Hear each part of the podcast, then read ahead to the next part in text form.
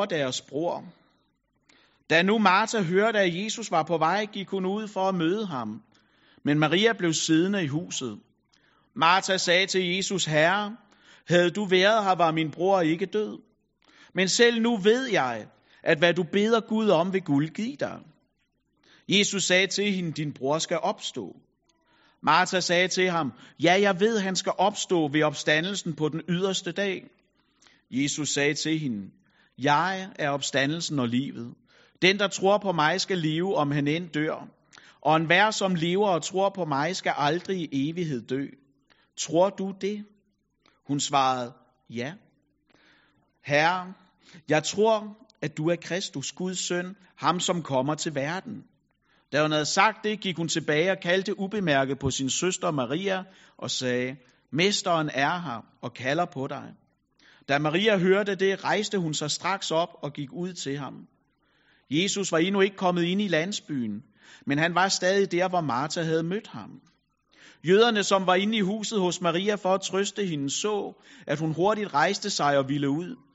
De fulgte efter hende, da de mente, hun gik ud til graven for at græde der.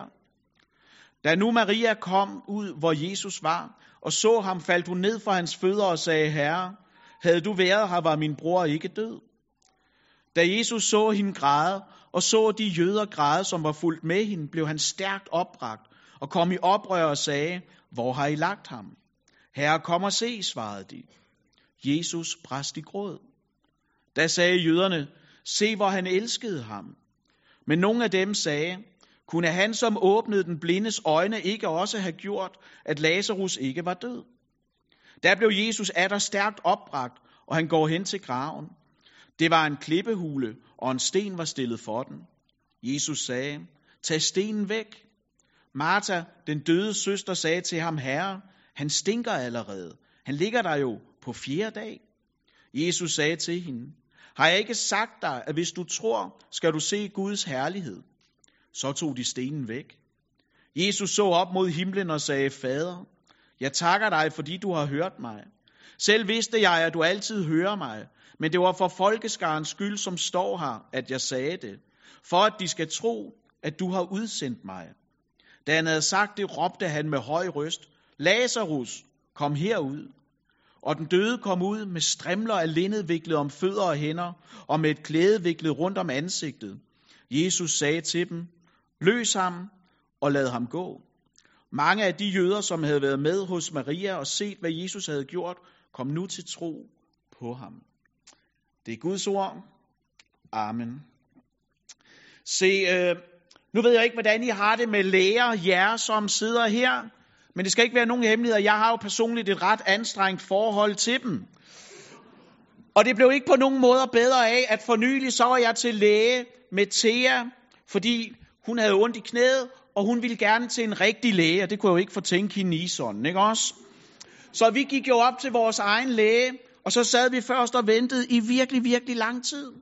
Og da vi så kom ind, så havde vi trukket uddannelseslægen, den stakkels unge uddannelseslæge. Og det meste af tiden i konsultationen, den brugte han på at sidde og google på netdoktor.dk. Det er rigtigt. Og jeg vil gerne sige, for mig der er det jo ikke helt tillidsvækkende, vel? Fordi jeg kan også godt google. Så, så det, var jo, det var jo skuffende, og det var grænsende til spild af tid, for at være helt ærlig. Og jeg tror ikke, jeg har noget særligt her. Fordi jeg tror, det er en generel tendens, som vi alle sammen rummer og mærker, at vi kan blive skuffet. Hvis vi kommer til en autoritet i håbet om, at nu vil de hjælpe os, og så finder vi ud af, at de kan ikke. De ved lige så lidt som os. De er nødt til at google på netdoktor eller noget andet. Fordi vi troede, de kunne hjælpe, og i virkeligheden, så er de jo lige så magtesløse som os selv. Fordi vi var kommet til enden på både vores egen og deres formåen. Og en ting er jo, at sådan en stakkels uddannelseslæge skuffer, han var vældig flink jo. Men, men hvad så, når Jesus skuffer? Vi er gode til at sætte ord på mange ting i vores kristne fællesskaber. Jeg tror ikke altid, vi er så gode til at sige, når Jesus skuffer. Når vi oplever skuffelser i vores tro. Hvordan, hvordan lever vi egentlig med det? For jeg tror ikke på, at der bliver levet noget kristenliv, uden at vi smager den her følelse af, at Gud har skuffet os. Noget vi håbede på, noget vi bad om, eller for, det fik vi ikke. Og vi står tilbage med en undren og en skuffelse for nogle mennesker. Og jeg kan desværre godt sætte ansigt på dem for mit indre øje lige nu. Der har det her ført til, at de har mistet troen. At de ikke længere vandrer sammen med Jesus. At de forlader ham, fordi skuffelsen blev for stor. For andre, der kan det være, at de fortrænger skuffelsen, eller at de afsondrer den fra deres tro. Hvor det, hvor det ligesom får os til at modellere vores gudsbillede om, hvor vi finder på undskyldninger og prøver på en eller anden måde at forklare det uforklarlige. Og så er der jo dem, der kommer til Jesus med deres skuffelse, og så øser de den ud over ham. Giver ham alt, hvad deres hjerte er fyldt af. Og i det, som er vores tekst i dag, det som vi nu lige har læst sammen fra Johannes evangeliet, der er det jo det her, der er tilfældet. Med vilje, så bliver Jesus væk, og det skuffer jo begge søstre. Det kan vi se af, at de har den samme klage, den samme indvending, det samme omkvæd i deres sorg. Og de siger det til Jesus. Og han lytter til dem, og han svarer dem. Forskelligt, fordi de som søstre ikke er ens, og derfor har brug for to forskellige svar. Fordi i mødet med Martha, der giver Jesus jo hende håb. Et teologisk forankret håb, hvor han forsikrer hende om, at han er opstandelsen og livet. Og det betyder jo, at Jesus er ikke kommet for sent. Han er ikke magtesløs, som Martha er. Mens til Maria, der siger Jesus jo ikke noget. Jeg ved ikke, om I lagde mærke til det, når I har læst det derhjemme i forberedelsen til i dag, eller nu, da vi læste det op sammen. Han siger ikke noget til Maria, men han græder sammen med hende. Og Lazarus, ham gør han levende igen. Så i sidste uge, der var det Maria, som hørte Jesus, og i den her uge, der var det Martha. Og hvordan det alt sammen hænger sammen, det skal vi se på nu. Men inden vi dykker længere ned i teksten, så lad os lige sætte scenen til i dag. Fordi i kapitlet før kapitel 11, det vil sige kapitel 10, der har Jesus jo sagt, at jeg er den gode hyrde. Og det udfolder han så i det her store kapitel 10, hyrdekapitlet, som vi kalder det. Og konklusionen på det er, at mange mennesker kommer til tro, står der nede i vers 41. Jesu virke, det er bare frugt. Der var mange, der gik fra døden og over til livet. Nogle af dem, der havde troet på Jesus i lang tid, det var de her tre søskende i Betania. Martha, Maria og Lazarus. Og nu var den sidste, altså Lazarus, så blevet syg. Ikke bare med mandeinfluenza, selvom det er slemt nok, men med noget, der var livstruende. Og derfor så sender de bud til Jesus. De siger jo ikke specifikt, at, at nu må du skynde dig at komme. Men jeg tror, det er tydeligt underforstået. Det tror jeg, vi kan blive enige om. At når Jesus hørte den her nye nyhed om sygdommen, så ville han sætte kurs mod deres hus. Så ville han smide det, han havde i hænderne. Og så ville han nyorientere sig. Så ville han sætte snuden mod deres hus. Og se, om han kunne nå det i tide. Og så kommer vers 5 og 6 som jeg jo faktisk synes er nogle af de vanskeligste vers i kapitel 11 her. For her der pindes det jo ud, at Jesus han elsker dem. Der står, at Jesus elskede Martha, Maria og Lazarus. De var ikke overset, de var ikke nogen perifære randelementer i tilhængerskaren af Jesus. Det var nogen, han elskede. Og alligevel, så blev han væk. Med vilje. Han ændrede ikke sine planer, men han blev der i flere dage. Og det er noget af det, der svimler helt at sige det sådan. Fordi set fra vores perspektiv, set fra vores side af, der ligner det jo en kærlighedsløs gerning. Og man kan ikke få tænkt søstrene i at tænke undervejs, har Jesus mund glemt os? Har han overhørt os? Var vores bøn ikke stærk nok? Var vores henvendelse ikke inderlig nok? For da Jesus endelig kommer til Betania, så møder han jo mennesker, der har oplevet det værste. Nemlig tabet af liv. Tabet af elsket liv. Lazarus han havde på det her tidspunkt været død i fire dage, og det er faktisk vigtig viden. Fordi dengang, så var der en jødisk overtro, der handlede om, at man tænkte, at sjælen ville være i nærheden af det, af det afdøde menneske i en tre dages tid, hvis nu der skulle ske noget mirakuløst. Men efter tre dage, så ville sjælen vende hjem til Gud så ville den fare til himmels. Så når Jesus kommer nu, og Lazarus har ligget fire dage i graven, så er der intet håb tilbage. Selv den jødiske overtro er sluppet op. Og de er overbevist om, at Lazarus han er sten død nu. Og det eneste, der er tilbage, det er sorgen, og det er skuffelsen. Og så slog det mig. Så slog det mig i forberedelsen til den her prædiken, at i det her halvår, der har vi jo fokus på vores vision, der hedder evig forandring.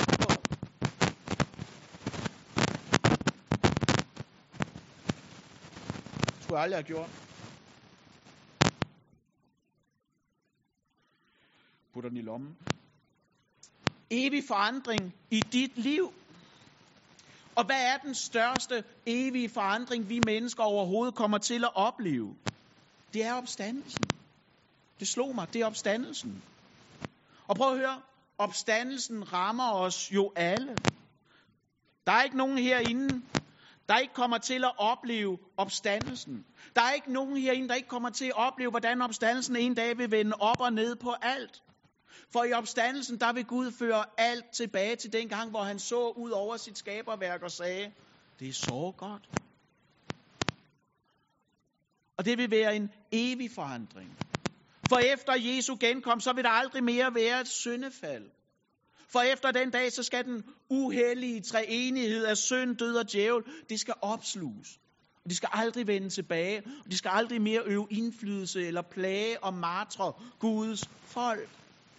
Lige nu, der tror jeg, vi alle sammen mærker smerte og sorg og død og savn. Og det er alt sammen med til at minde os om, at vi nu ikke er hjemme. At vi nu ikke er hos Gud. Derfor er det også, at den evige forandring, det er troen på kødets opstandelse. Og det evige liv, sådan som vi lige har bekendt det. Og her er det, at vi skal holde tungen lige i munden. For prøv at høre, det er rigtigt, alle kommer til at opleve opstandelsen. Men det er ikke sikkert, at alle efter den dag vil eje livet. For det er kun den, der har Jesus, som har livet. For som han siger i dag, så er det alene ham, der er opstandelsen og livet. Og derfor, uden Jesus, er der ikke noget liv. Uden for Jesus er der ikke noget liv. Der er kun fortabelse og død. Og derfor så er det jo så altafgørende, at vi lader Jesus komme til ind i vores liv, så den evige forandring. Kan I godt høre? Ja, det kan I godt, ikke? Oh. Jamen, jeg elsker, elsker, elsker ikke stå sådan, vel? Fordi det, her, det er virkelig dumt, fordi det var faktisk ret vigtigt det her, ikke også? Fordi uden, hvis vi ikke lader Jesus komme til ind i vores liv, så ude bliver den evige forandring. Og så kan det godt være, at du ikke overlever opstandelsen. Det er jo det, der, der er alvoren i det her. At uden Jesus overlever du ikke opstandelsen. Så derfor er det så vigtigt, at vi lader Jesus få lov til at komme til, og at vi derefter fuldfører løbet, at vi når målet.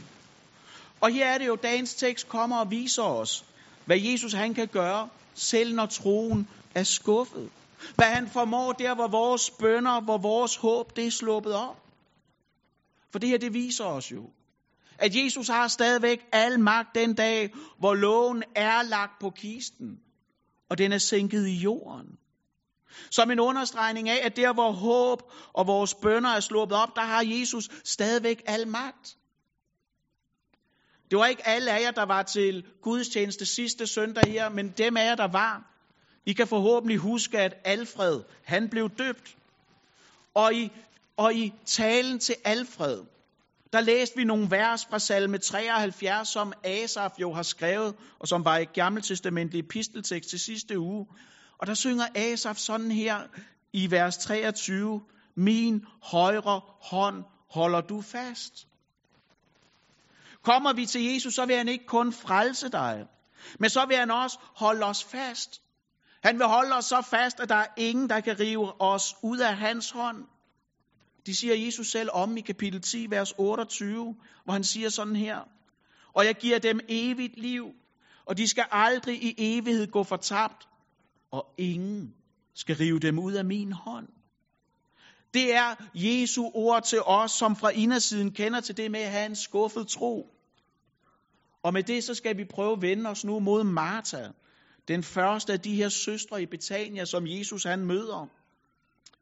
Jeg mener, og jeg vil sige, jeg er ret sikker på, at det var den afdøde, sådan for nylig afdøde digter Benny Andersen, der sagde følgende engang. Når jeg synger min klagesang for dig, så er det, en, når, når jeg synger min klagesang for dig, er det for, at du skal høre min sorg. Det er ikke en stil, du skal rette i. Og det synes jeg faktisk er enormt godt sagt. Når jeg synger min klagesang for dig, er det for, at du skal høre min sorg. Det er ikke en stil, du skal rette i. Det er enormt godt sagt. Og der er meget visdom glemt i det. At sorgen, den skal udtrykkes. Og at vi skal lytte til den. Bare lytte. Ikke gør ligesom Jobs venner, der havde mulige forklaringer på, hvorfor det der hint nu overgik ham. Men bare lytte. Og så kommer Jesus her og viser os, at det er han kun delvist enig i. For Martha siger til Jesus, du kom for sent. Om det er en anklage, eller om det er en beklagelse, det kan vi ikke rigtig helt fornemme. Det er formentlig noget af begge dele. Og Jesus, han modsiger hende. Han lytter til hendes klage, men han siger også noget til hende. Og det Jesus siger, det er, at jeg kommer aldrig for sent. Hverken nu eller nogensinde. Og det kan Jesus sige, fordi han har et andet perspektiv end os. Når Gud han er ophøjet, så ser han tingene helt anderledes, end vi gør. Og hvad meget perspektiv egentlig betyder, det ved vi godt noget om, os der bor i Danmark. For vi har lige gennemlevet en landsholdskonflikt. Det, det håber I har været klar over, det har vi jo, ikke også? Fordi på den ene side, så er der nogen, der siger, at spillerne de er rige, de er forkælede, de er grådige. Og på den anden side er der nogen, der siger, vikarlandsholdet, de var helte, de reddede Danmarks ære. Og man kan også møde nogen, der siger, de er skruebrækkere. Alt sammen afhænger af, hvordan er det, vi ser tingene. Og set fra Martas synsvinkel, så er der ingen tvivl om, at tingene ville have været fuldstændig anderledes, hvis Jesus havde været der. Så ville hun ikke have været endt der, hvor hun er nu midt i sorgen og savnet med en skuffet tro. Men der er også noget, vi skal have fat i Martha her. Fordi hendes samtale med Jesus viser os jo, at hun står ikke over for Jesus som en, der er teologisk forsvarsløs. Hun er oplært i den kristne tro. Og i det punkt, der skal vi jo ligne hende. Sådan, at vi har en teologisk ballast, så vi kender vores Bibel, har bibelvers, salmer og prædikenstumper, som vi kan sige til os selv når vi er sluppet tør for ord og mangler forklaring og overblik. Så vi ikke er teologisk forsvarsløse. Og det vi skal bide mærke i, det der er så bemærkelsesværdigt her, det er jo, at Martas tillid, den står ikke og falder med bønhørelsen, men den er rettet mod Jesus. Den er knyttet til Jesu person. For det er jo min overbevisning, at hvis vi knytter vores tro til Jesus, så får vi af ham skænket en tro, der kan bære os. Selv i livets vanskeligste øjeblikke, og i den tid, der følger efter. For Martha, hun kommer jo her i samtale med Jesus med en kæmpe, stærk Kristusbekendelse. På Jesu løfte, der bekender hun troen på ham. Jesu forsikring om, at han er opstandelsen og livet, det er et sted, hvor Martha hun finder hvile. Her der kan hendes tro overleve. Her der kan hun få lov til at være midt i smerten og savnet. For det, som Jesus siger til hende, når han siger, jeg er opstandelsen og livet, det er jo en javistisk analogi. Så siger han til hende, jeg er Gud. For det er kun Gud, der kan skabe liv.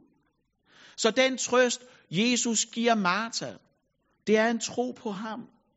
Tro på, at han er Gud og at døden derfor er en besejret fjende for ham. Og derfor så skuffer hendes tro ikke. Hun har oplevelsen af at være skuffet, men hendes tro skuffer ikke. For når vi hører de her to ord sat sammen, skuffet tro, så er der mange af os, vi vil naturligt fokusere på det første. På skuffelsen. På det, der ikke blev til noget. Eller som nu er noget helt andet, end det vi regnede med eller havde håbet på. Men Jesus han ser på det sidste. På troen. Og den skinner jo tydeligt igennem hos Martha selv midt inde i hendes livs værste krise. Midt i sorgen. Der har hun jo ikke mistet troen på Guds almagt eller Jesu kærlighed.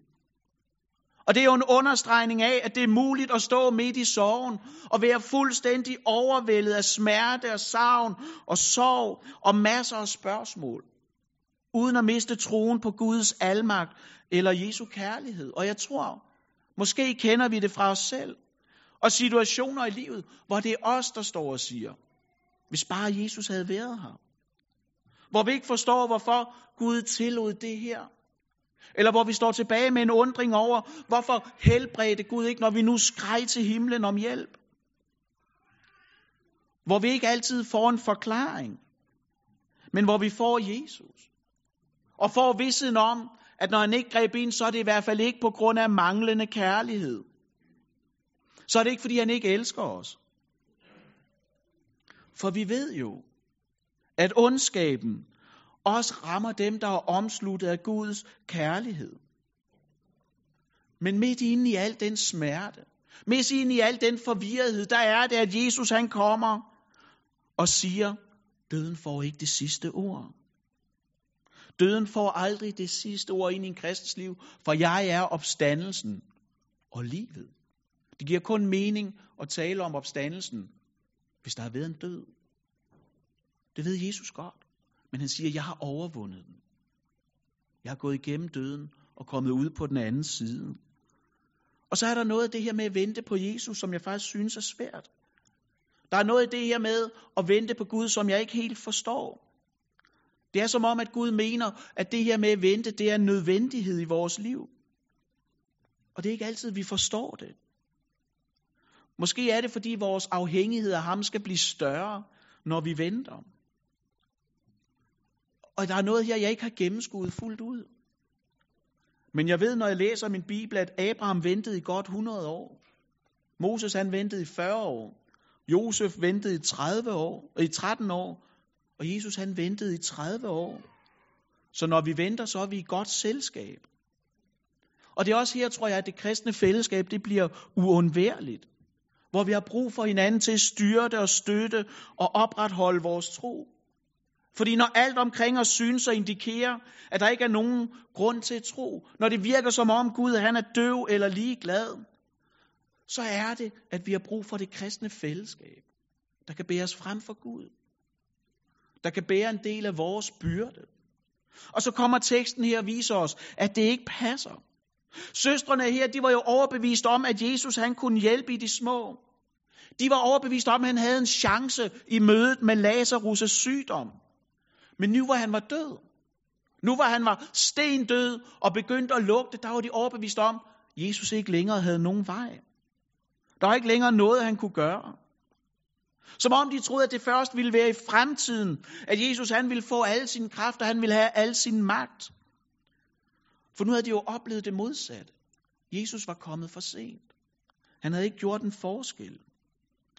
Og prøv at se, der må vi jo ikke ende.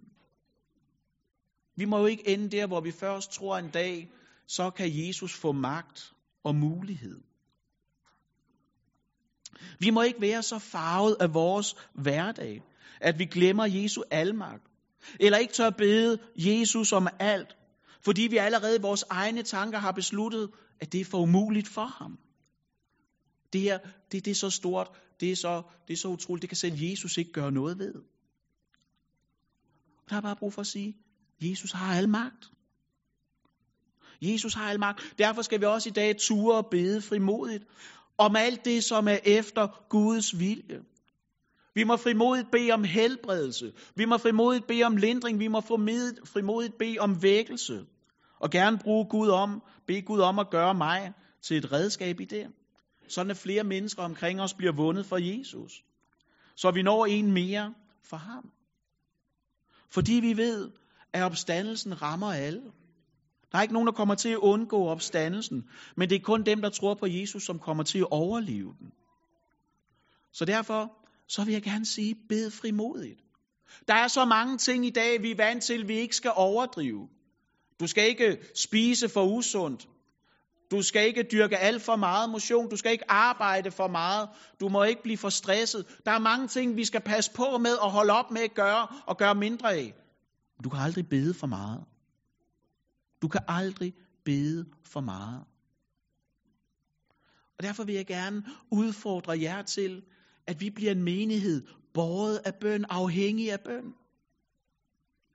Hvor vi tryller Gud om at gribe ind i hinandens og vores og menighedens liv, og det samfund, som omgiver os. Så Guds herlighed må blive set, så Guds væsen må blive troet, og Guds rige forøget. Og så lidt om Maria. Og om vores møde med dem, der sørger. For hun, det er, jo, det er jo interessant, hun siger nøjagtigt det samme til Jesus, som Martha hun sagde. For det er jo sikkert noget, de har gået og sagt til hinanden igen og igen i de her dage, mens Jesus var væk. Hvis bare han havde været her. Hvis bare han havde været her. Og Jesus han svarer hende helt anderledes. I stedet for at sige noget til hende, som han gjorde til Martha, så græder han, så græder han sammen med hende. Jesus ved godt på det her tidspunkt, at pinen og smerten er midlertidig. Og alligevel så græder han sammen med hende. Han affærdiger ikke sorgen, men han tager del i den. Jesus han følte deres sorg, og han gjorde det til sin egen.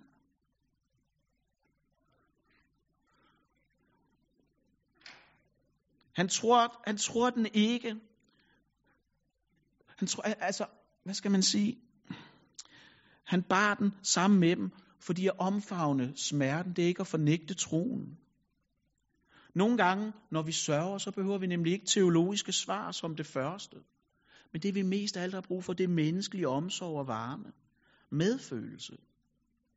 Fordi ja, vi tror på kødets opstandelse, men opstandelsen den fjerner jo ikke dødens savn og smerte med et snuptag. Og ofte så tror jeg, at vi sørger meget længere, end de andre tror. Så nogle gange har vi brug for teologiske svar og vidshed. Og andre gange der har vi bare brug for at sidde hos Jesus. Og så mærke hans trøst strømme igennem vores krop. Og vide, at det her, det er Jesus en del af. Fordi vi ser jo, at Marias smerte bliver Jesus smerte. Han tager del i den. Vi kender også den her følelse. Vi kalder det jo empati, når vores evne til at identificere os med et andet menneske kan overføre dets følelser til os. Og ligesom Jesus havde medfølelse med både Maria og Martha, så har Jesus det også med os. Og derfor så kan vi med frimodighed træde frem for nådens trone, for at vi kan få barmhjertighed og finde noget til hjælp i rette tid. Fordi Jesus er troens banebryder og fuldender. Og det betyder, at Jesus kommer aldrig for sent. Og han har al magt. Og derfor kan Jesus ændre enhver situation. Og det her det er vigtigt for mig at få sagt. For virkeligheden er jo, det er hans nåde, som bevarer dig i troen. Og ikke din tro, der bevarer dig i hans nåde. Det er hans nåde, som bevarer dig i troen. Det er Gud, som holder dig fast, og der er ingen, der kan løsne det greb. Der er ingen, der kan rive os ud af Jesu navlemærkede hænder. For da Jesus han opvagte Lazarus, så gjorde han det i bevidstheden om, at han kunne kun tømme hans grav, hvis han selv blev lagt ind i en. Løven af Juda måtte bløde som et lam, og Jesus sagde, din vilje ske. Og grunden til, at han gjorde det, det var jo, at før nogen af os var kendt her på jorden, der var vi elsket i himlen. Og derfor så vil det også en dag være dit navn. Jesus står og råber. En dag så vil det være dig, Jesus kalder ud af din grav, hvis Jesus ikke er kommet igen, inden du dør. En dag så vil det være dit navn, Jesus han råber, for at kalde dig ud af graven. For at kalde dig til sig, for at kalde dig hjem. Så du der kan være sammen med ham i al evighed, uden afbrydelse. Dem, der så Jesus opvække Lazarus den her dag, de sagde, han elskede ham. Og det gjorde han. Og i dag, der ved vi, at Jesus elsker os med nøjagtigt den samme kærlighed. Det er derfor, han opvagte Lazarus, for at vi skal tro og overleve opstandelsen. Og derfor er det også, at lige om lidt, så fejrer vi nadver. Og man kan spørge sig selv, hvorfor kalder vi det en fejring? Det er fordi, det er et sejrsmåltid. Fordi her der bliver vi forbundet med ham, som er opstandelsen og livet. Ikke bare dengang, men også i dag ind i dit liv. Og så kan det godt være, at du måske ikke føler dig fysisk død i dag, men åndelig død. Det kan godt være, at du oplever lige nu, at du føler dig død og druknet i synd. Og prøv at høre, også i dag vækker Jesus folk til live. Nådens tid er endnu ikke forbi. Så kom om lidt, når vi fejrer nadver og får tilgivelse. Mærk dine sønders forladelse og få det evige liv, som overlever opstandelsen. For i dag, lige om lidt, når vi fejrer nadver, så rækker Jesus sin navlemærkede hænder ud mod dig, for at du skal gribe hans hånd, så han kan vække dig til live og trække dig op af undergangens grav. Og har Jesus først fået fat, så vid, at den hånd er der ingen, der siden skal rive dig ud af. For han holder din højre hånd fast hele vejen hjem. Lad os bede sammen.